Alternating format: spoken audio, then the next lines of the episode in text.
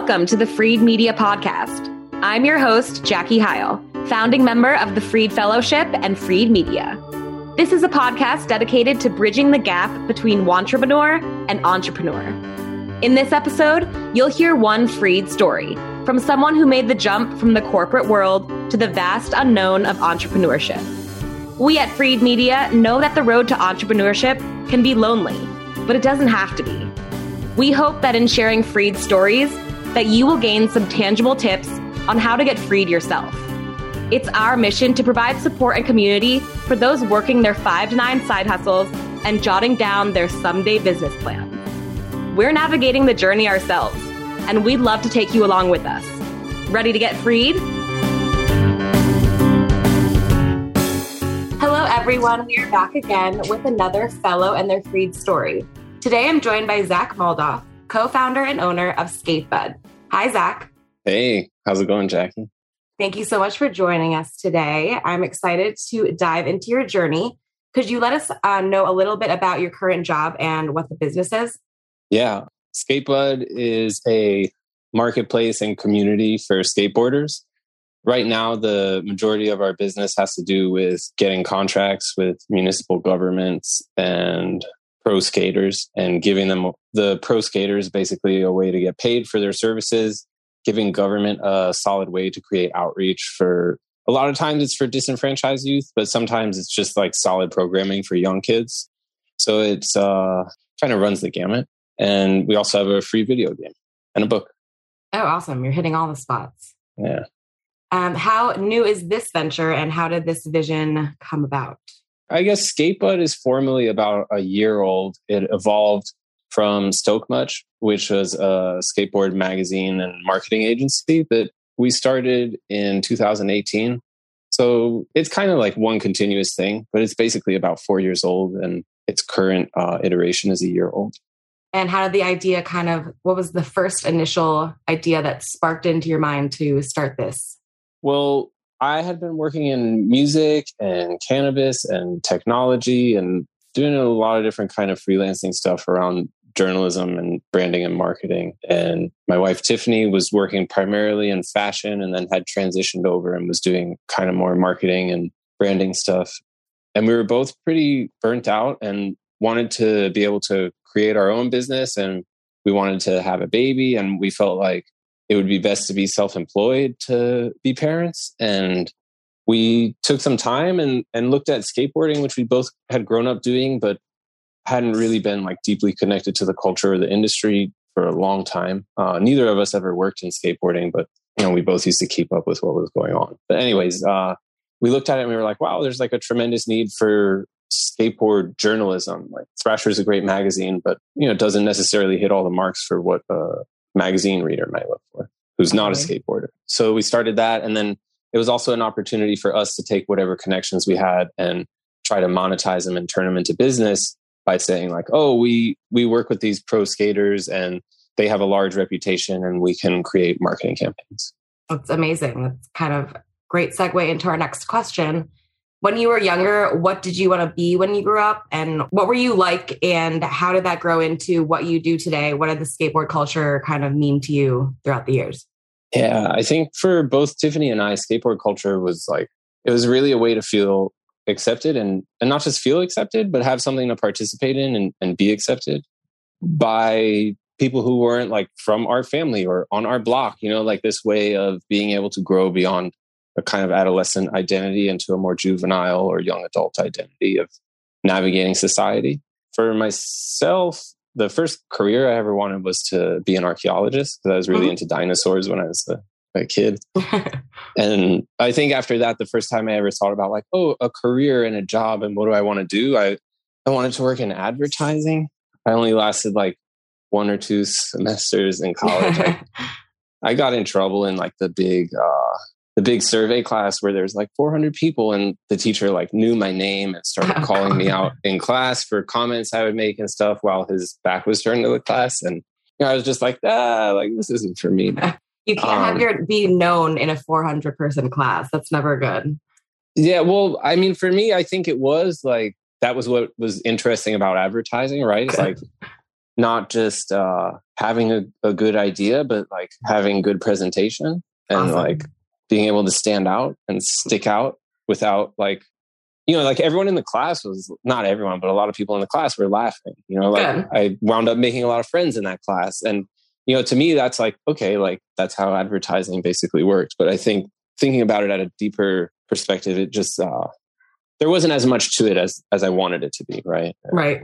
You tried. That's awesome though. Yeah. And so growing into this, actually growing your dream into an actual business, what has been your biggest failure along the way and what did you learn from it? Mm.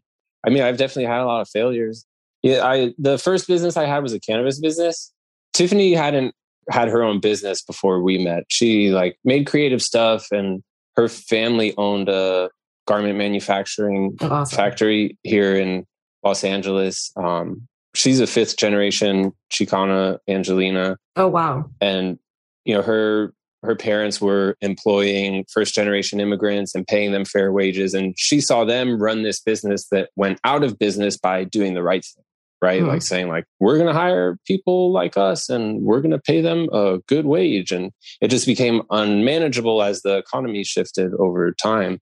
So it's not like you know having a business was foreign to her but i think for me it started oh, in 2010 i tried to start a cannabis delivery service wow. and I was in North Oakland and Berkeley. Perfect place had, for that. Yeah. I sold weed when I was like 18, and that was like a way for me to get the money that I needed in Florida. It was hard to get jobs and like jobs that you could get as a kid, they don't pay a lot of money. And mm-hmm. just because you're young doesn't mean you don't necessarily have financial responsibilities right. uh, that exceed like what people think young people should have. Mm-hmm. So I think to me, like getting into the cannabis industry made sense because I was like, well, if I move to California, it won't be illegal, like mm-hmm. for me to do this. And like, I'm at a point where I can't just like do this to have like a couple extra hundred dollars a month to cover whatever I need. It's like, I'm trying to start a business and like grow and take care of my future. And so I said, like, okay, I'll move to California and start this cannabis business. And I had filed my last piece of paperwork with the city of Berkeley, and I was riding back to um, I was homeless at the time, like living out of this art studio thing. It was like a 10 by 8 with a wow. sink in it. Um, and I got hit by a car and Jeez. I was planning to run this business like using a bicycle. I didn't, you know, I didn't have access to a car. I didn't have yeah. means to do it beyond doing it on a bike. And then that was it. You know, like running the cannabis business was out of the question. And I had been in music for so long that I just like kind of diverted more of my energy over to music. And then I had a record label and then like a distribution company. And I think it's just been like endless failure, right? Quote, quote unquote. Um, like experience. Uh, yeah. Like I, you know, like I've been like such a socially dejected individual or like a, a dehumanized person because mm-hmm. of my circumstances, I guess, at least from the outside, right? Like, oh, homeless, arrested, like drug dealer, all these things. And to me, th- those have all been just part of this process and what I've had to do to like not compromise my values and be able to make money and like just sorting out all these questions that come with uh, being employed.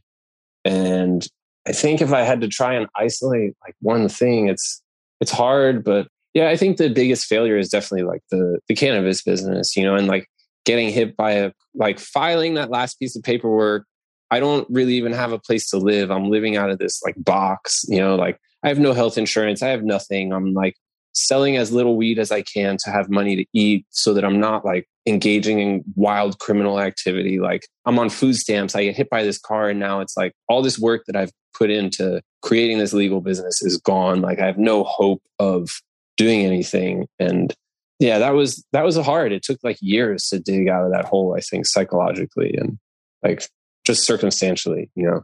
Would you fondly believe that you wouldn't be where you are today without that moment, that part of your life? Yeah, I mean, I wouldn't be here, right? Like I have, I like the bad. The flip side of that is like uh, the the circumstances of my childhood and where I come from. It's like it's not normal, you know. Like my father's a criminal defense attorney in South Florida in the '80s. Like Scarface is this movie that I see when I'm 15, and then I'm like, ah, oh, like what? Like this this is a movie to people like the, you know like the cocaine cowboys like mm-hmm. we got put under police protection from Griselda Blanco's main assassin because my dad represented her main assassin, Jorge Ayala, and wow. she was just going to kill our whole family. You know, so I think for me, like on the flip side, on the backside of like starting a business and what does that mean and what are the, what are the demands and what does it do to your life and what does it cause you to realize about yourself?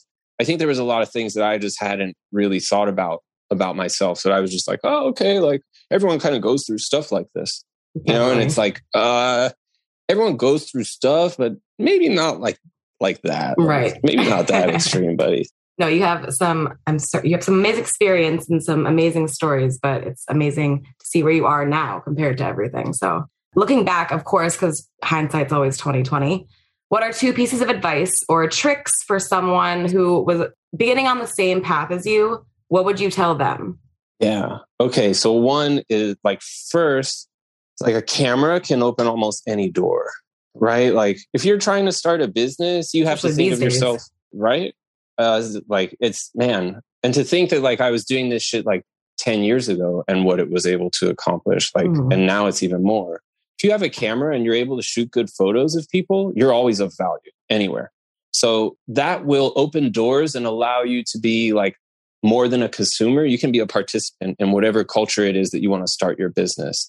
And I don't say this as a suggestion to someone who doesn't have a kind of background in like doing and, and creating things to begin with, right? Like if it's uncomfortable for you to go out in the world with a camera and like put yourself out there in the world with a camera, like it's like this advice won't help you. But like, you know, if you are at all creatively inclined, at all like uh, entrepreneurially inclined, before you're starting a business, like going into this, like take a camera and just find the culture that supports the business that you want to create and say like how do i go out and start just shooting photos for people who are involved in this culture that i want my business to be rooted in mm-hmm. and the second one would be like if you want to be an entrepreneur you got to be good at writing or else you're always going to be relying on other people to write for you right. right and like that's it's going to a it's going to cost you money b it's going to take so much time c it's not going to give you what you want mm-hmm. so be good at writing. And the, the easiest and most direct way to do that is don't think about writing something to explain it.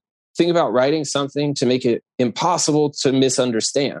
Mm-hmm. Right? Because it's always easy to read something and go back and be like, yeah, like that's good. It makes sense. There's but always that saying, like, talk to me like I'm five.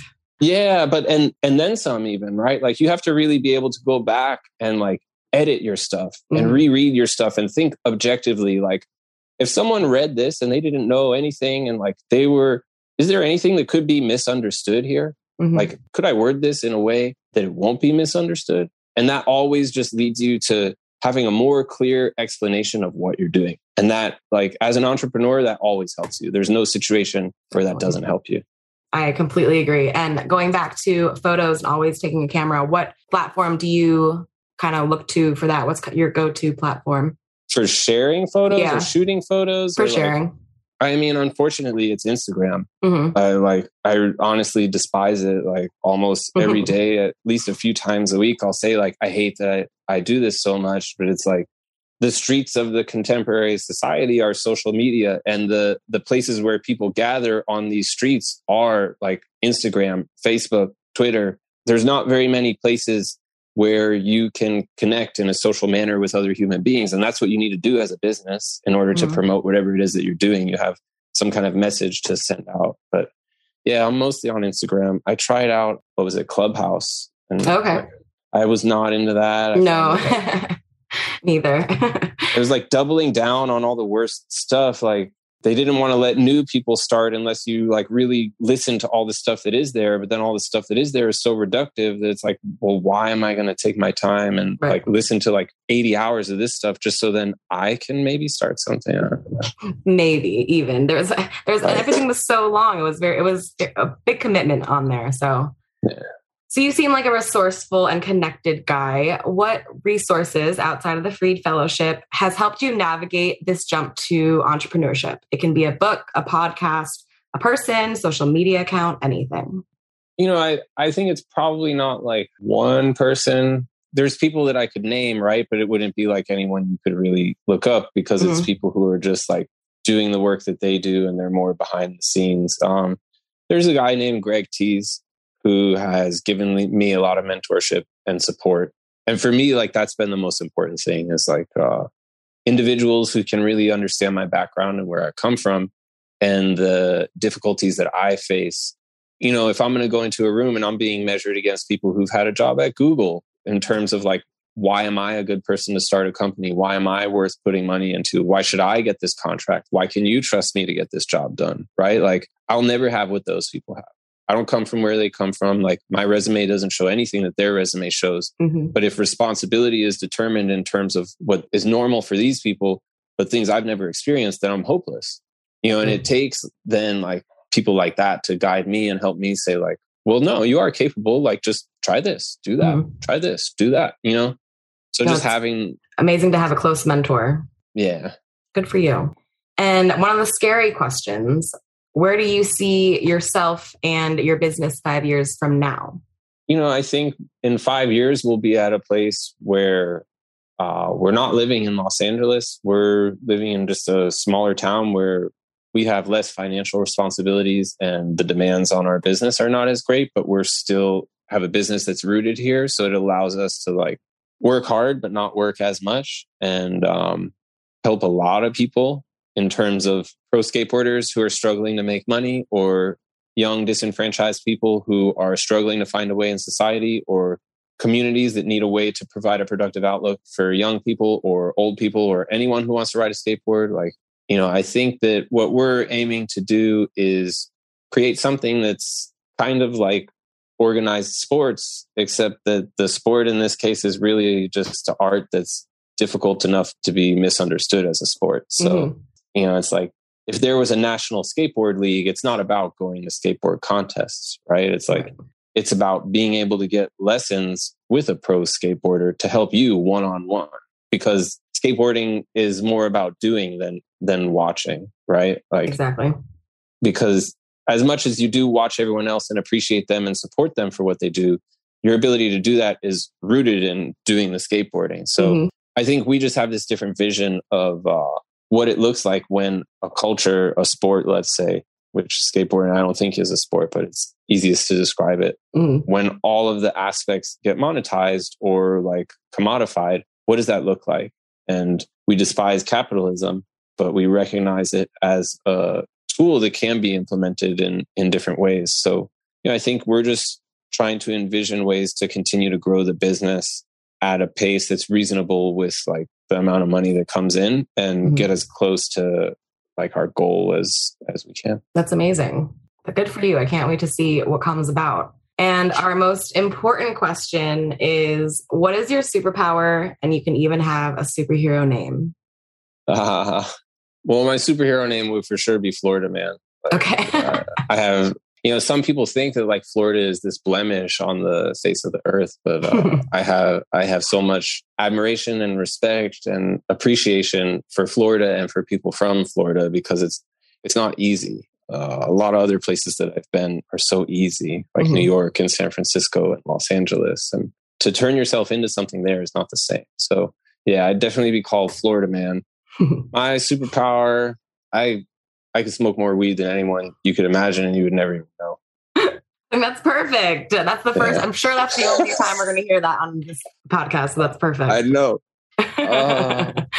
oh, that's amazing. And one more thing, looking at your website, it looks so fun. Can you explain just a few different things that I can do here? I know I can find like the nearest skate parks. There's a game. Tell me a little about yeah. This. So right now it's just for Los Angeles. So it's really just for finding skate parks and skate shops in LA. It has a link to uh, download our free video game, which is going to release to Android probably middle of next month. Awesome.